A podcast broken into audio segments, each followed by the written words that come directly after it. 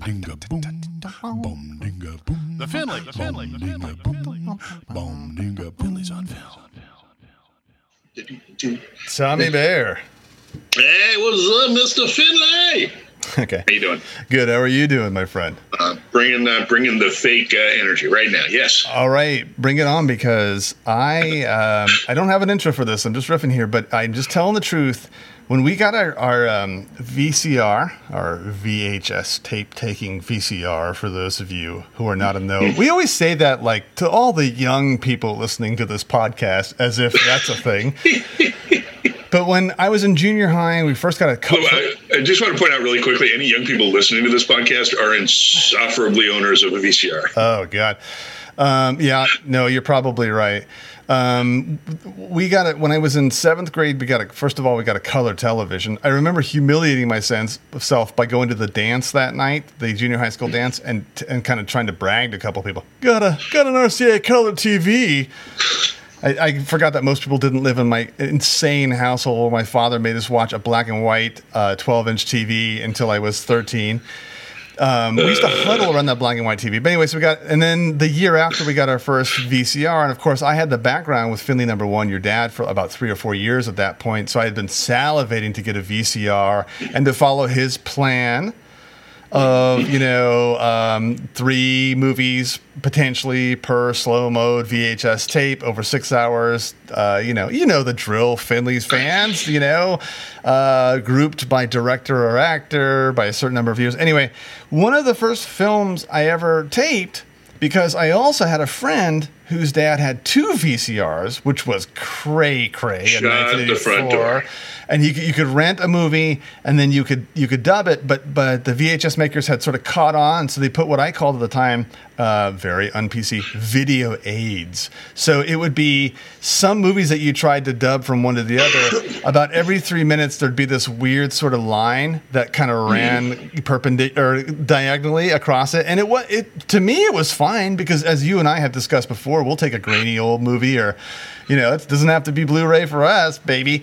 Anyway, Yeah. so one of the first movies I ever taped, and and and so I'm going to count recount to you some of the tapes I made. Risky Business. Good. Blame remember- you know what? I seem to remember you sharing those with. I, uh, that was one tape, and, and the only theme there was just sort of like teenage rom com, whatever. It was Risky Business, and I've also put Last American Virgin on there. Dude, that, the risky business. I gotta say, yeah, I'm, but I gotta say, risky business. That scene where he like he loses his. That's that. That was the, one of the hottest things I've ever seen. You never completed the sentence. You just said where he loses his. Uh, yeah, I, I, yeah, loses his cherry. I don't know, loses his virginity in that scene where what's her name like just nails him on a chair. I remember that to this day. Re- Holy shit, Rebecca De Mornay very erotic to me. nails him on the train. They're on the train. Uh, Yeah, I don't remember. and that. I I, don't think think I'm thinking about like his pre, like his fantasy version of it going on. I don't. Well, let, let's rewatch this at some other time. Okay, yep, been, that's fair. That's fair. Years. All right, so um, so we're talking about um, risky business, uh, Last American Virgin, Blame It on Rio. So I had like that going for me, but then I, I started to make my um, Matthau thing, and and I noticed that all that video on E Street, which was our premier video palace. Had um, they had those some of those early VHS tapes where you'd go in and it was like they were they were in a, a, a very bulky gigantic. You'd open it up and it'd be like half the space of this gigantic packaging was the videotape. I don't know why they Yeah. did it. They had these weird plastic spines, especially Warner Brothers. I don't know if that strikes a bell with you, but like the Warner Brothers spine. Anyway, I yeah, yeah. I taped this movie and I had never even seen it, but it was like I wanted I want so bad to have a collection that I would sometimes dub movies I hadn't even seen. Like this this is sure to be good. And this was it. Hopscotch was one of the first movies I ever taped for myself. and so and now if we're getting to this common conversation, and there's got to be a different way than it's so bad you it, you know it's good or guilty pleasure or whatever it is. I'm going to say this. This movie almost qualifies because I'm not gonna. It's not a great movie. I'm not even sure it's a good movie, but I love this movie. Hopscotch, 1980, Walter Matthau. Go. Here's the, okay. Here's I got. I, uh, let's plumb this for just a second. What's with our mutual obsession with Walter Matthau? Like, why does Yep. why why does he resonate so firmly in my heart, and I believe yours as well? I there's something about him that is just inherently. I don't know what it is. It's just attractive. Every time there's a Walter if there's a Walter a Walter Matthau movie, I want to watch it, and this falls into that category. The moment I saw who it was, I was Yeah. like, fuck. Let's look at this. It's never heard of hope. this before. Hope is what it is because Matthau came into his own when he was older. Yeah, He's got a weird sort of the original dad bod.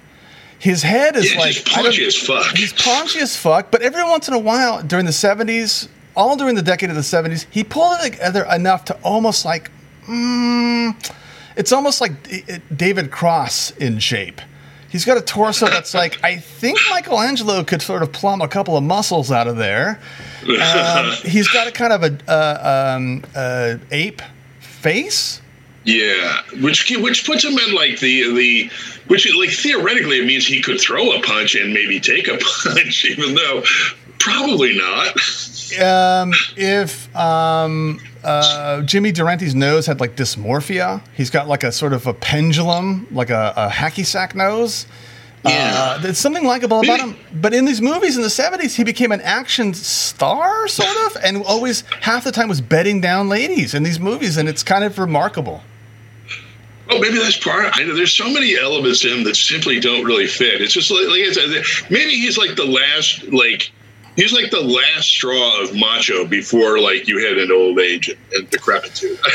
like he's he's he's capable of projecting macho without necessarily being threatening. Maybe that's it. I don't know. Yeah, and He's, and, and, and yeah, he nails women. Of course, it's in the script, but still, I mean, it, it plays to uh, plays to a dad bod fantasy for sure. Also, they didn't know what to do with him for a long time. So you go back to the 60s, and it's like he's in Charade with Cary Grant as a weird mustachioed. He's in uh, None But.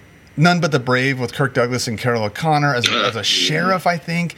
He's in um, uh, uh, Failsafe as the all-knowing professor who's Yes. counting down the doomsday clock, and and it's like those all seem weird in retrospect because like what is Walter Matthau doing in any of those roles? Because he found somehow he found his place, or they found a place for him later on. Yeah. Um, and it's like it starts with, with with the Fortune Cookie in 1966, which is a movie you liked a lot less than I do, but we both agree that Walter Matthau is probably the best thing about it. Yeah, of course. Yeah. And yeah. then like the Odd Couple, and then by the time the '70s come around, now we're talking about your dad's influence with like Charley Varrick, which we've done on the show. Charley Varrick. Uh, the Taking of Pelham Um, one Charlie two Varick. What else? The Taking of Pelham one two three. Right, right. The Taking la- Pelham one, two, three. Laughing Um, the laughing Policeman. policeman. Yeah. Right, and and so then he establishes, and then in, in the mid '70s, he starts to sort of waver again. So you get like um, Casey's Shadow with Tatum O'Neal, and it's like, oh, they don't know what to do with him. And what I like about Hopscotch, which is 1980, is it's almost like he said, "One more time, fellas," to the to the the like the Taking of Pelham or Charley Varrick role. It was like, there was this thing too about like actors of that sort of age, like in the late seventies, early eighties, coming out. What was there was like one with uh, what's his name, Alan Arkin, The In-Laws.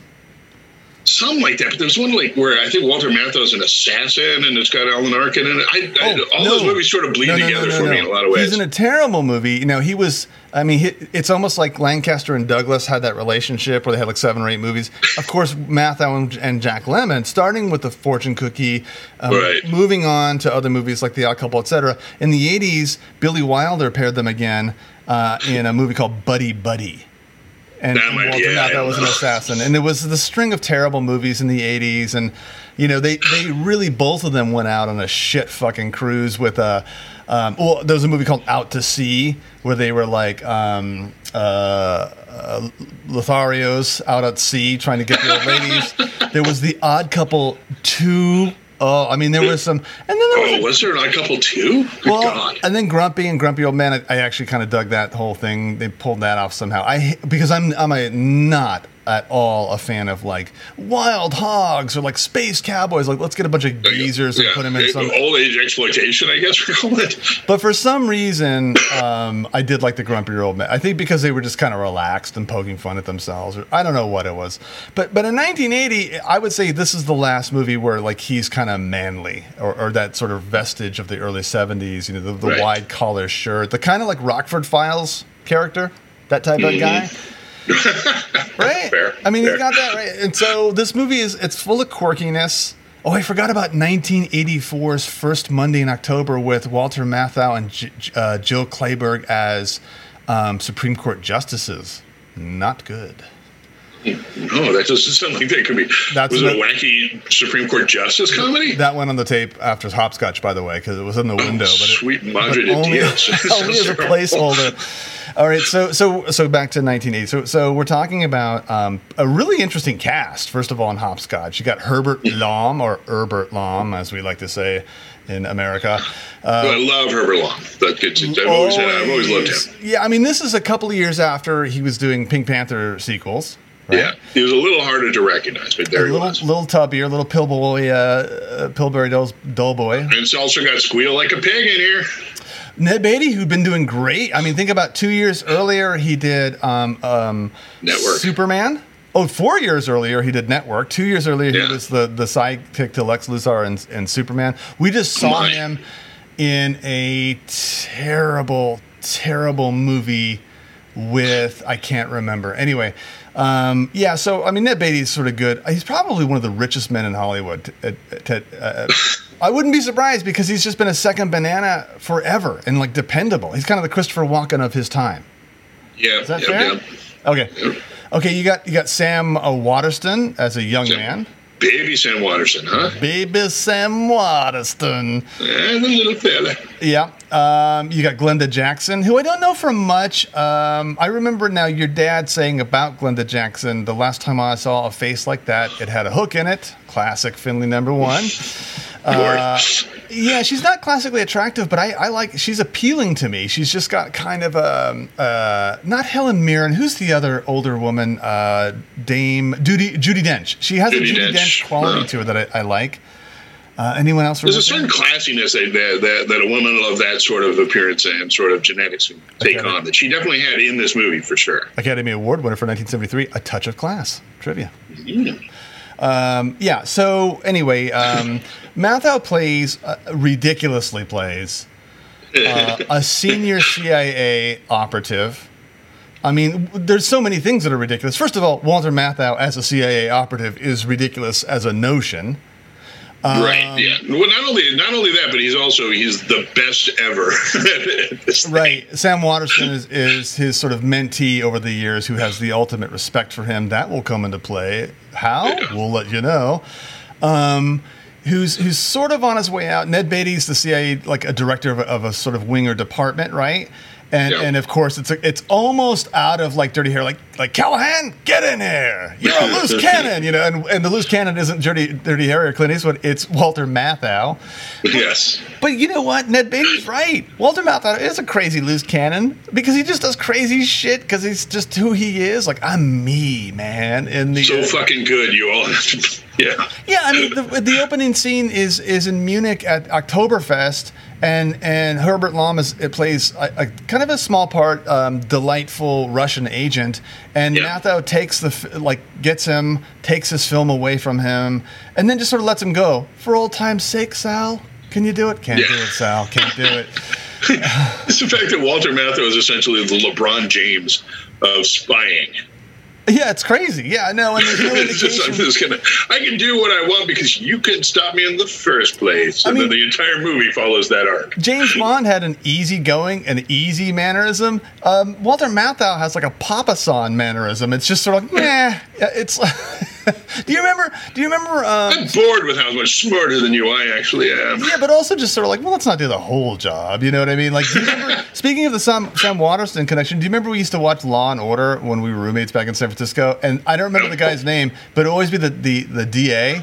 They'd come to him with like, but if but if we make a deal, fourteen I children will be murdered. we even bother. Yeah, that's that's how it goes. You're gonna have to let that nuclear bomb go you Fucking like- Eeyore the DA. yes. yeah, and that's kind of like in, in, in a much more uplifted way. Uh, that's how how Matthau is in this. It's just sort of like, eh, save save it for later, guys. Save it for I, later. you know, I, I want to put. I don't want to like try to read too much into this, but hey, they're movies, so why the fuck don't we, right? Mm-hmm. If you take, if you do a comparison, this is like basically Three Days of the Condor, but the comedy version of it, yeah, in a sense, or Serpico, or like or, you know, with not no Scorpio, Scorpio. That's the one. I it reminds me of It's Scorpio like it's lot. yeah. it's the it's the uh, the movie uh, it's the, the the government is evil but now but but over time coming into the 80s suddenly the government is treated as an incompetent thing so it's like more harmless sort of in a sense Yeah, and that's what's funny about this movie is it isn't precisely a comedy. I can't think of many. I mean, I did chuckle definitely, but I can't. And I don't just mean because it was stupid or something. Like I, I chuckled because it was meant to make me chuckle, but there weren't really Yeah. like jokes written into it the way that you would sort of classify a comedy. But it was light somehow. You were just sort of like in favor of this guy going rogue and being ridiculous. Right, exactly. It's it's just an absurdist comedy, I guess. And That's got to be. It's got to be. But like, as you point out, there's it's it, it isn't clearly of any one particular genre. It's li- still less is it a spy movie than it's a comedy. For fuck's sake, it's absolutely a comedy before it's that. But but like you said, it's hard to sort of classify what I don't. I don't know. And it- you know, one of the interesting things I found about this movie, it made me think of um, Scorsese's The Departed. Put a pin in that. Let me explain what I mean by that. Because I remember when The Departed came out, Scorsese made a huge deal in terms of like Hitchcockian filmmaking with cell phones. Because we were all like just a few years into cell phones by the time The Departed came out, so it was like bzz, like you could text from your pocket, and like that was a way of, of talking about like espionage or intrigue. And this film is wholly dependent on like uh, payphones, on not having computer records, but actual sort of like manila files where you switch the file. And it's like, oh yeah, I, it, it kind of makes me think like how our changes in the world change the way we have to tell stories. Right, right, right. I mean, the, the- Yeah, well, God, I would, I'd love to like, get some millennials in a room and make them watch this movie and see if any of it makes any sense. Yeah, I guess you're right. So anyway, so the, the idea is that having let Herbert Lom, the Russian operative, uh, senior operative, go, he's called back to to Langley. That's where right where uh, where Ned Beatty basically says, oh, "Okay, all right, you've been a loose cannon too long, Callahan, uh, Matthau, and we're going to put you as a desk jockey to ride out." And and Matthau will have none of it. So he switches his file. And then, you know, as he kind of a, a throwback to Charlie Varrick, you know, finds a guy to, to make passports and and and diners club cards um, under different names for him, and then is going to trap. I just want to put it like how shocking was like I mean because as I recall like credit cards were kind of a newish thing at that point like it was you know I mean it had been around but only the elite had them for forever it was this was just at the time when credit cards were becoming accessible to the average person Bit of trivia, by the way, when credit cards came out, and they did come out technically like twenty something years before this, but I, I grasp your point in terms of the common. You know, it was the seventies until people started to really have credit cards at all. But the um, credit card companies um, wanted to test the viability of credit cards, not just having an account at a store, but credit cards that you could travel with, and they decided what's a city big enough that it matters but but that no one gives a shit about Fresno. Fresno, Calif- California was where credit cards were first tested out by in the American market. I believe the Chalupa as well my friend by Taco Bell Yeah. Okay, um, so so so his his revenge is basically I'm going to go on in, in a blaze of glory by hopscotching, hence the title, all around the world, and uh, writing my memoirs staying one step ahead of of not only Ned Beatty, but now of course it comes back to Waterston, his you know devoted mentee, who now has to become the pursuer uh, of Matthau. Yeah, leaking chapters of embarrassing items to the CIA and to the KGB and to whoever, whomever. Um, in a, in a in a best selling book, and that's another thing. It's sort of like, yeah, those things do happen now. We do have controversial books that the government. Well, we just had one, with Mary Trump. Mary, I forgot Mary about it. Trump uh, what's the name Bolton his Yeah, book. John Bolton was another one. But the idea that it's like you'd be hopping around the world typing them and somehow like mailing them to a publisher is, I, I guess it was like, that's the sophistication that I, I kind of wish we didn't lose in terms of being movie viewers. Because I don't think anyone in 1980 was like, well, that's impossible.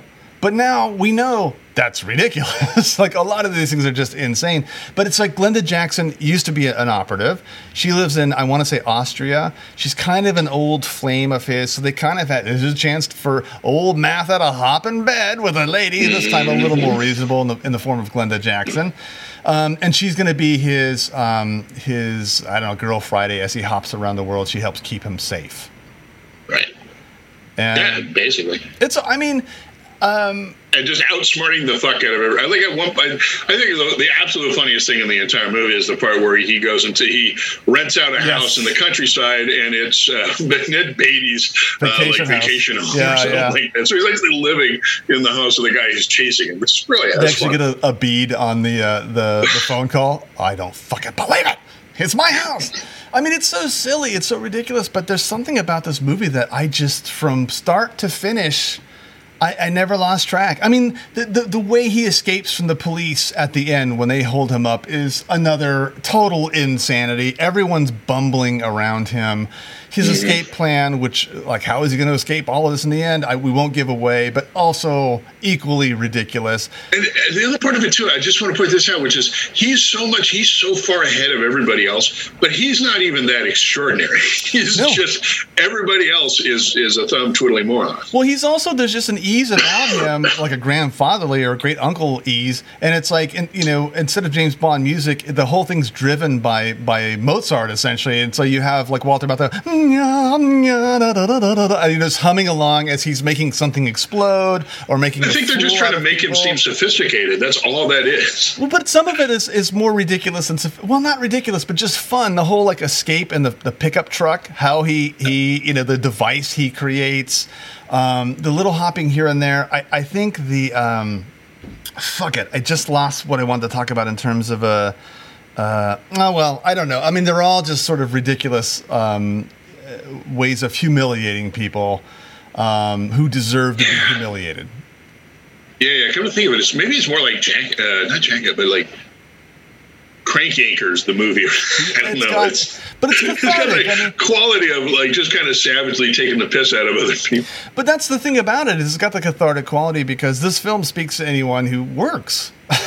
Basically, Right. That's what makes it not a spy movie. It's just like anyone who's had a boss understands how delightful it would be to just sort of un, un you know pull the curtain back while the guy's got his pants down. Essentially, Right, right. um, it's driven by that aforementioned soundtrack, which is all you know classical music, and it's. Oh, I mean, you a rarely lot of opera. you rarely hear classical and opera that isn't sort of just meant to be background tone setting music. In this case, it's in the foreground. It actually helps drive some of the scenes. Yeah, yeah. Um, I really like that. Um, yeah, I guess that's all I have to say about Hopscotch. I, I just I highly recommend it, and it's um, for some reason it's free on YouTube. A good, pretty good print.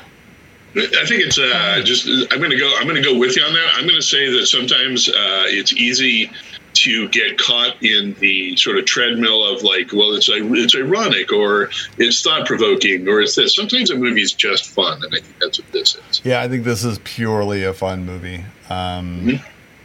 Yeah, I got nothing else. I'm sure I, I had this deep thought I wanted to sort of pass on to you, and I've totally lost it, but that's okay. Uh, It's much better than the sequel Butterscotch, you know? Huh? Thank you, Tom. Wow, I really, was really worried. The that I was dairy worker goes bad. rogue. you really saved me there, buddy. So I know. Um, okay. Well, uh, if you'd like to rate and review us on iTunes, we'd appreciate it. We'd like more suggestions for Patreon episodes. I mean, we can just keep coming up with them forever, but we'd like to hear from you for some oddball ones we've never heard of, especially with like single films, especially for Patreon or for the main page. Um, you can email us at finleysonfilm at gmail.com. Uh, Tommy, you got something to plug? TomSmithComedy.com. Go check it out. TomSmithComedy.com. Dot com. Indeed, sir. All right, buddy. I love you. I'll talk to you soon. All right, bud. Take care. Pal Zoom.